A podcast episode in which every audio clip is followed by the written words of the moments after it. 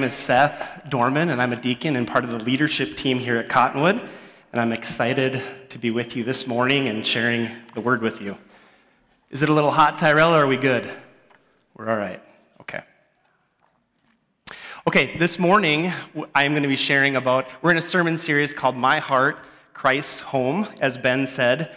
And this originally came from a gentleman by the name of Robert Munger. And it was a sermon he preached many years ago that turned into a book.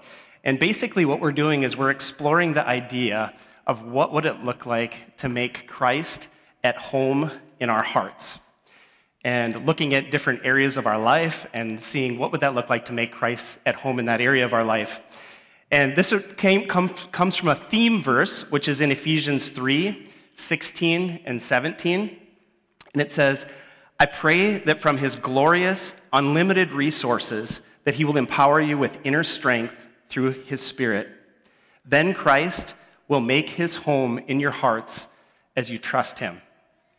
So we're looking at that idea. What would it look like to make Christ at home in our hearts?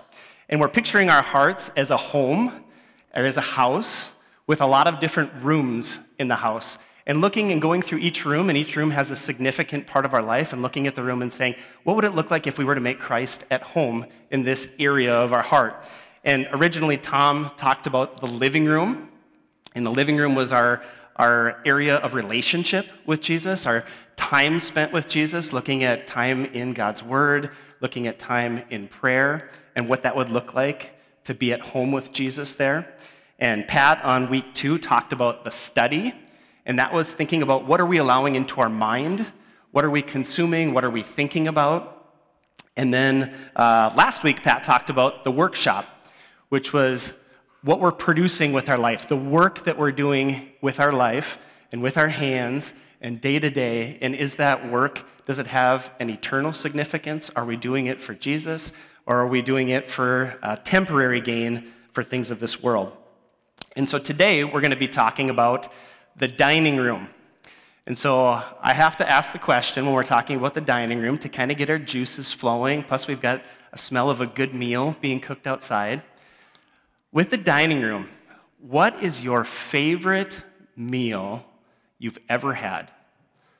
So if you just think for a second, what's your favorite meal you've ever had? Or maybe it's thinking, maybe an easier way to think about it is if you could go anywhere today or in Grand Forks, let's skip today because Chick fil A is not open on Sundays. If you could go anywhere in Grand Forks on a different day other than Sunday, and you could go eat anywhere, where would you go? Would it be Chick fil A? Those juicy chicken sandwiches with the pickles, and you dip it in a little of that Chick fil A sauce. Really good. Toasted frog, one of my favorites. Those cheesy pickles from the toasted frog and that sauce right out of the fryer, delicious. Red lobster, maybe. I love seafood. Those biscuits that come out. We've tried to duplicate those biscuits at home, and you just, they're good, but you just can't duplicate those biscuits.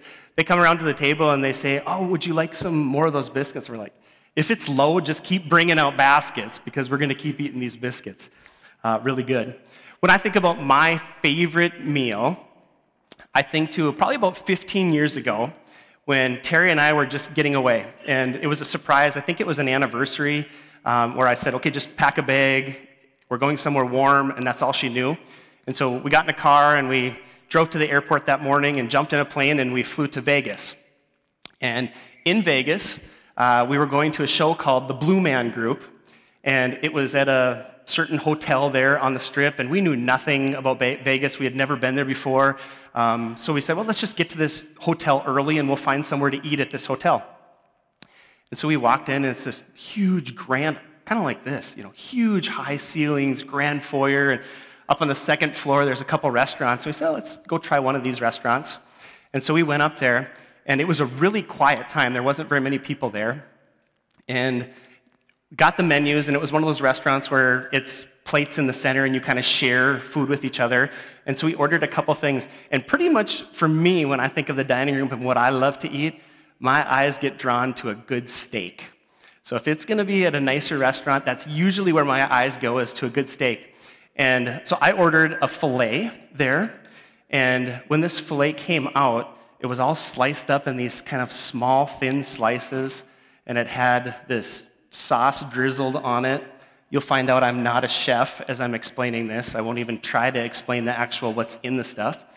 But it was just put it in your mouth and it just melted in your mouth. One of those type of steaks that was so good. The sauce on that steak was one of those sauces just unbelievable. Like, as the waitress walked away, it was really quiet in the restaurant. The waitress walked away, and we kind of looked around. This is both Terry and I. We took our fingers, and it's one of those where you just kind of you wipe the plate. To, you know, your fork can't get all that sauce, but you take your finger and you sweep across the plate, and you're doing this and making sure other people aren't looking at you. I would have picked up the plate and just licked it, except for my pride wouldn't let me do it. It was so so good, and you know, when we left the restaurant, it was one of those meals. I don't have great self control. So if, if I eat out at a restaurant, a lot of times I don't leave feeling great, like, oh, that, I feel really perfectly satisfied. I actually usually feel bloated and uh, ate too much and say, man, I shouldn't have ate that last uh, part of it. Uh, this one was one of those where you leave, and I just felt really satisfied. It wasn't too much food, it was the right amount of food, and just felt, felt really, really good. The dining room. So the description of the dining room is what are we, what are we, looking, what are we looking to in this life to satisfy us? What are our appetites and our desires that we're looking to, to to satisfy us, to make us feel satisfied? Another way to say it would be what's my purpose in this life and what am I pursuing? What am I pursuing? to bring satisfaction. And this can look very, very differently in each one of our lives. Sometimes it can be money, it could be uh, a certain salary we're looking for to satisfy us, it could be a certain stock, how much stocks we have. Maybe it's retirement, thinking about, I don't know if you guys have checked your retirement lately. Don't if you haven't. But maybe it's thinking about if I had a certain amount of retirement there, I'm striving for that because then I can feel safety and security and satisfaction. Maybe it's possessions, which is in that same category of money. If I just had a nicer house, a bigger house, a nicer car, um, things that I'm desiring uh, possession wise. Maybe it's position. Maybe it's a job.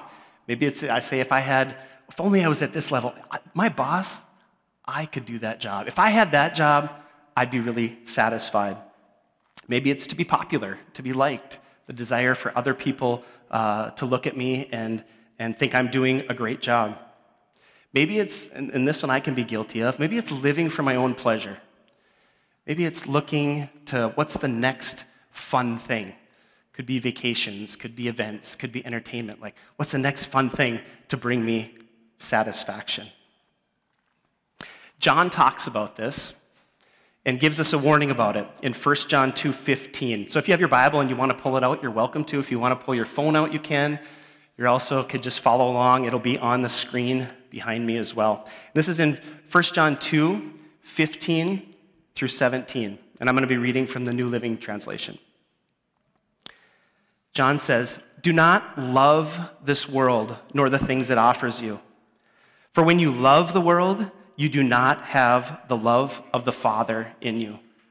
For the world offers only a craving for physical pleasure, a craving for everything we see, and pride in our achievements and possessions. These are not from the Father, but are from the world. And this world is fading away, along with everything that people crave. But anyone who does what pleases God will live forever. And another translation says, But anyone who does God's will will live forever. John's trying to point out the danger of looking at things of this world, right? Things, things that are temporary in this world at satisfying us. Notice how John uses the word love, right? He uses the word love. He's talking about our affections and our heart. What's in our heart and what are we looking towards to satisfy? Don't let the things of this world, he's saying, these temporary things, have your heart. Don't let them be our purpose. And why does he say so? Because they're temporary, right? They're not going to truly satisfy, and it's all going to pass away. It's all going to be gone. Don't let that be our pursuit.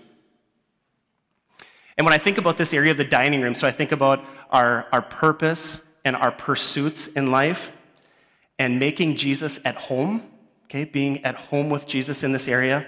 I think really the only way to do that is if, if our pursuits and our purpose align with what Jesus's are, right?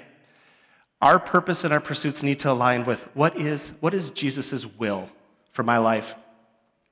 And I love that, that Jesus answers this question for us of what's most important. And I talk, I talk to our leader, our high school teen ministry, and I talk to them all the time about this because I think it's so easy to just get caught up in, in things in this world and looking for things in this world to satisfy us as you're kind of figuring out what career and how much money you're going to make and what house should I be in and all these other things. It can be a lot of things in this world that we look to to satisfy us. And so I think it's so important that we take what Jesus says and put it at the forefront of what am I striving after in this world. And this is in Mark 12, 28 through 31. And this is in the context of Jesus being asked questions by religious leaders.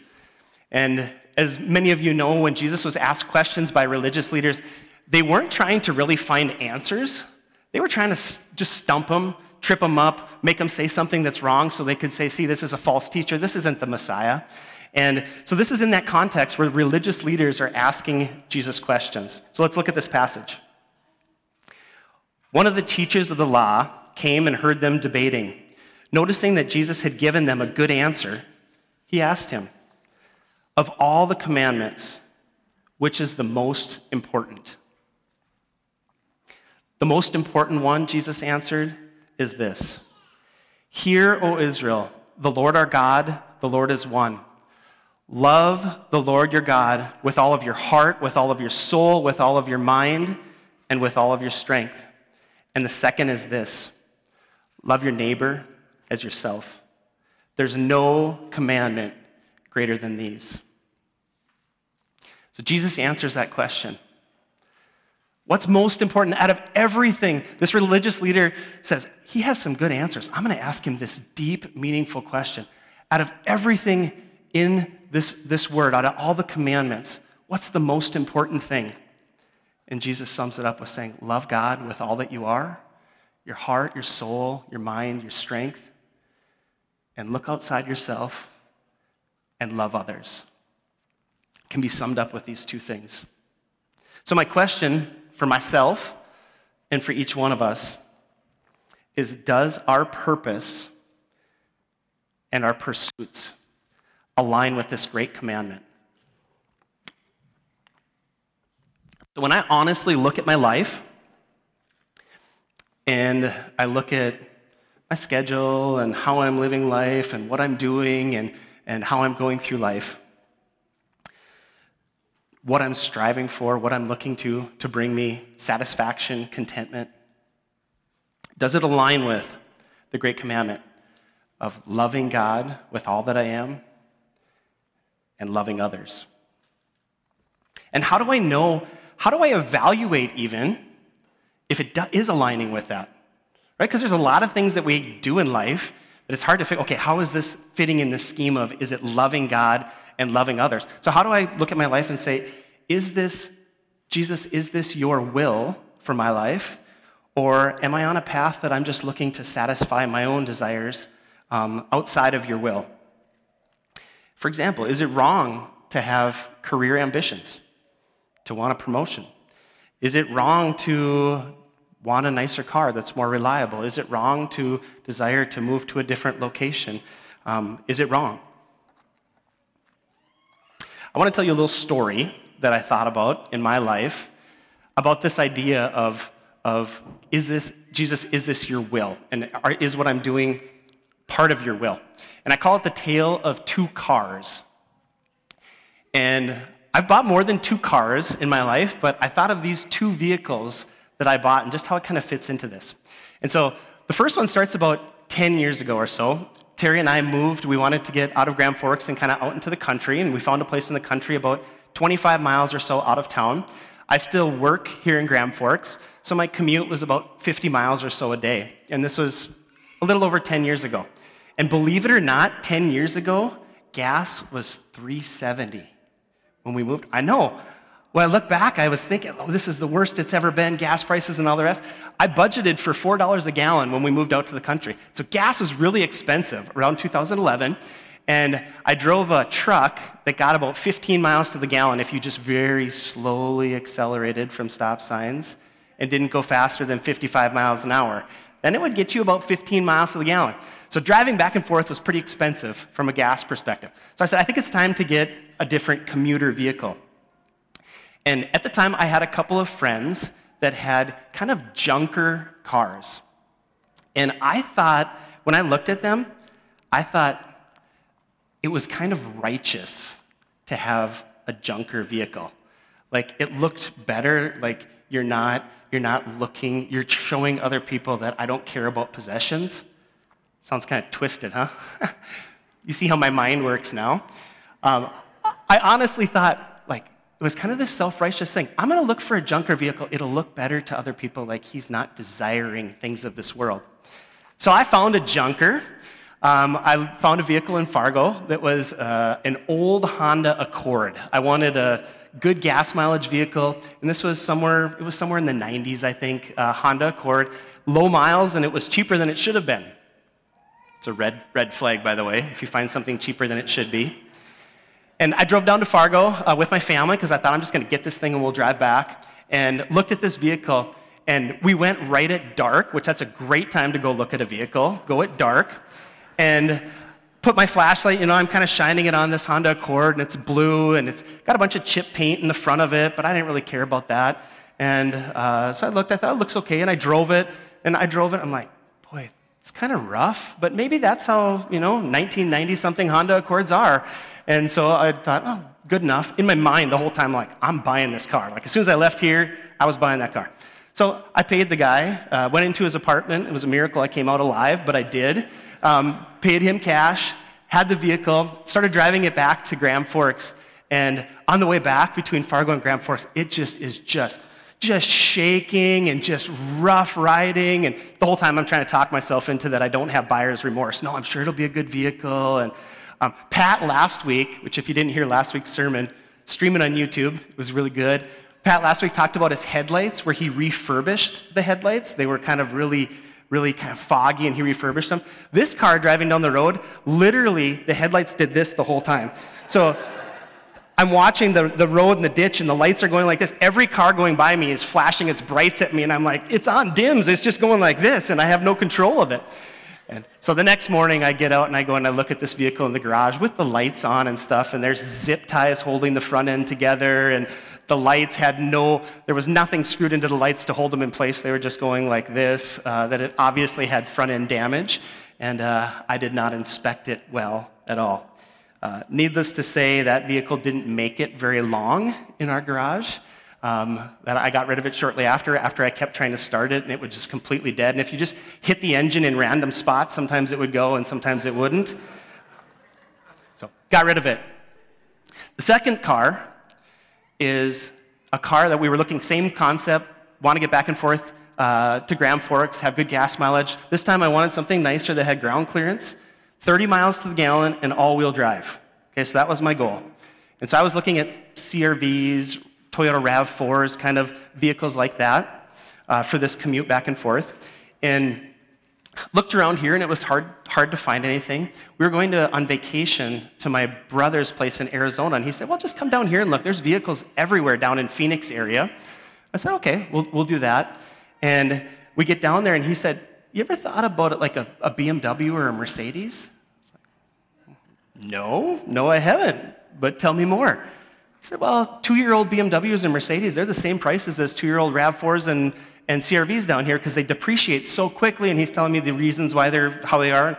Okay, so I start looking, and I just got consumed by searching out vehicles down there. I was on my iPad in this vacation constantly and looking up vehicles and, and trying to find one of these vehicles. And I just, I fell in love with the idea. Like, this is an amazing deal. How come everybody doesn't do this? I mean, way higher priced vehicle. It's down, it's the same price now. And so I was, I was looking, and Terry and I are talking. She's like, We're on vacation. Let's try to enjoy our time. I'm like, You don't understand. Like, you can't find these vehicles up north, but there's a ton of them down here. And uh, so I kept looking, kept searching, kept talking to my wife. And finally, she just said, Just go buy something so we can enjoy vacation. So I figured, okay, we're on the same page. She must have a peace about this as well. So I did. I went and found a BMW X1, 34 miles to the gallon, all wheel drive, twin turbo. The RAV4 didn't have that. And anyway, I won't get into the long story of uh, how the vehicle was a lemon, but it was a lemon. And I ended up having to ship it to Minneapolis for work because nobody around here can do maintenance on a BMW with its warranty work. Three times back and forth to Minneapolis in a year and a half, and I just said, I'm out. But the outcome is not what I want to focus on, on either one of those, those vehicles. The question is are we in Jesus' will? And are, are my pursuits, what I'm striving after, is this part of God's will? Is this part of Jesus' will for my life? When I look at those two scenarios, they're possession wise very different, right? One's a junker car, one's a really nice car. When I look about my heart in it, like what's important in this, it wasn't about the actual car. It was about was I inviting Jesus to be a part of this pursuit or decision that I was making in my life? And when I look at it, to me, it's really obviously now, obviously, my heart was in a not good spot with the first vehicle. I was just trying to look better among other people. With the second one, I was so, if, if I would have left Arizona and came back here and hadn't had a vehicle, I would not have been satisfied.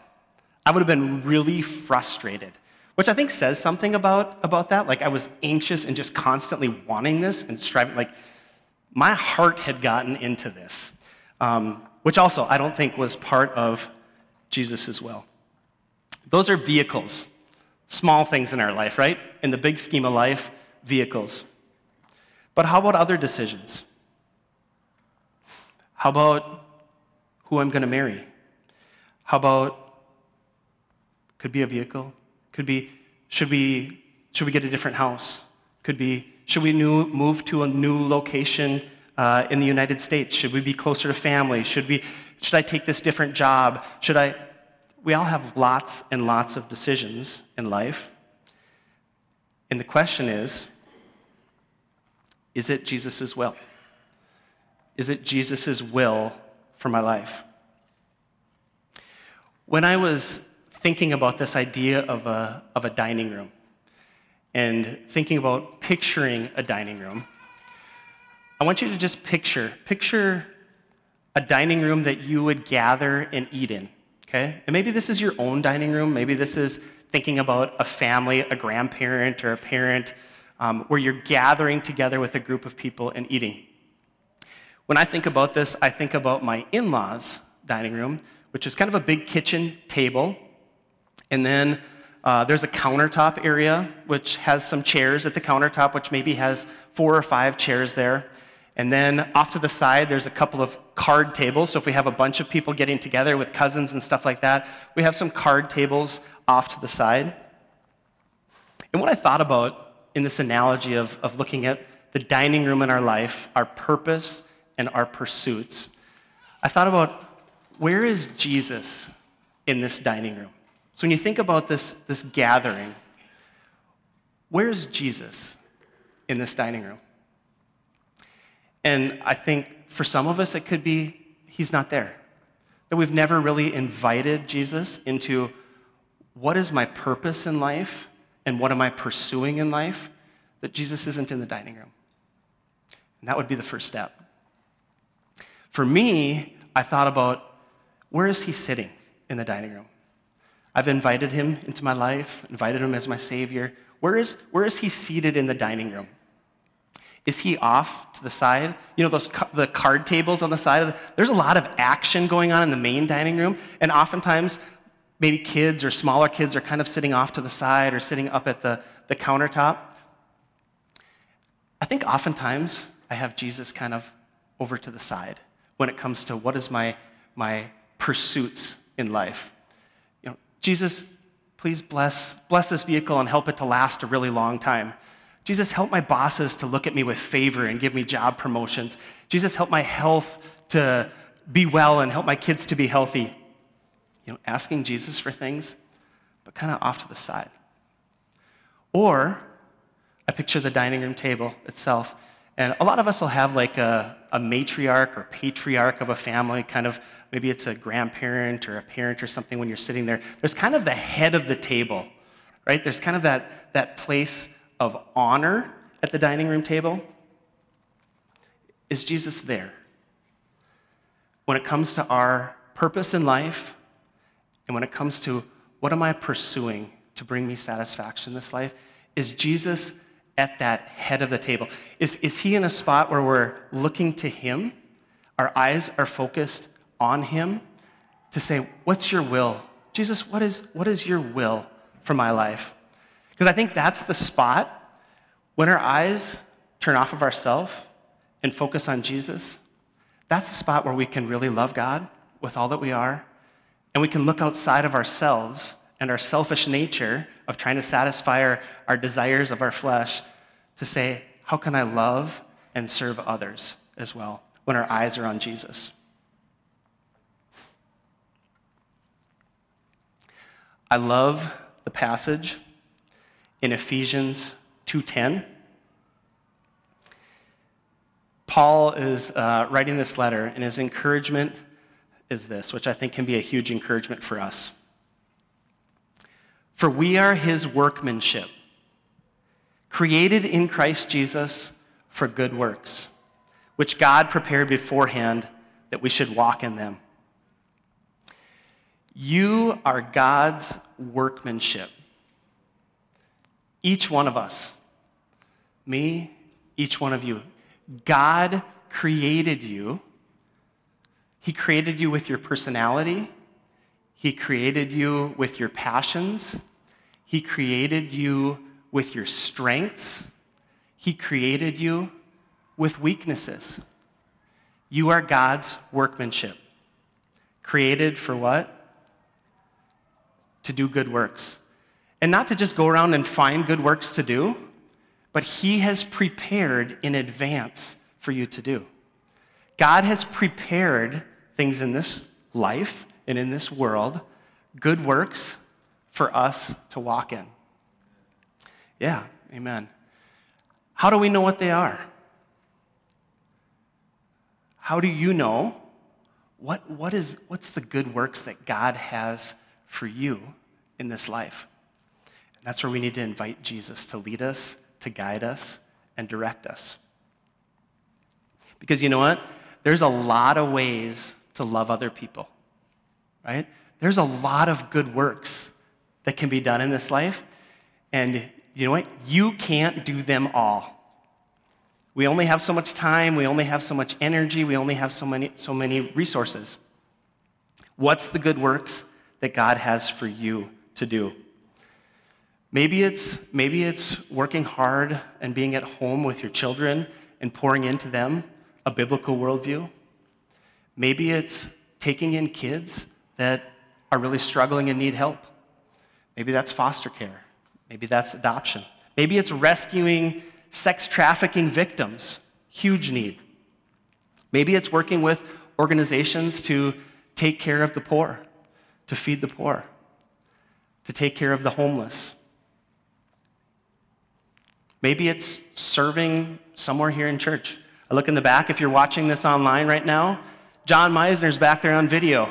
You wouldn't be watching this right now if he wasn't doing a good work that he has the skills to be able to do. Maybe it's we have, we have teachers downstairs that are working hard with our kids right now, teaching them a biblical worldview. Maybe it's being an encouragement to other believers, opening up your home uh, to a, a home group, uh, reaching out and encouraging walking alongside other people. My point with all of that, and that list could go on and on and on, but my point with that is God has created each of us how you are for a reason to serve Him, to have a purpose that is loving Him with all of we, that we are and loving others. And I think the only way to really walk in that and to walk in His will is to have Him at the head of that table, to have Him in the spot where we're looking to not just meet all these all of my needs, but looking for Him to Him to say, Jesus, what would you have for my life? What would your will be in these situations, in these decisions that I have to make? So I'll invite the, the worship team uh, to come on up.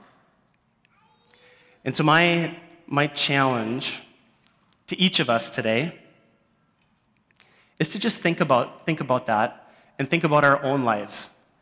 And say, picture that dining room and picture the area of what am I striving after in this life to satisfy?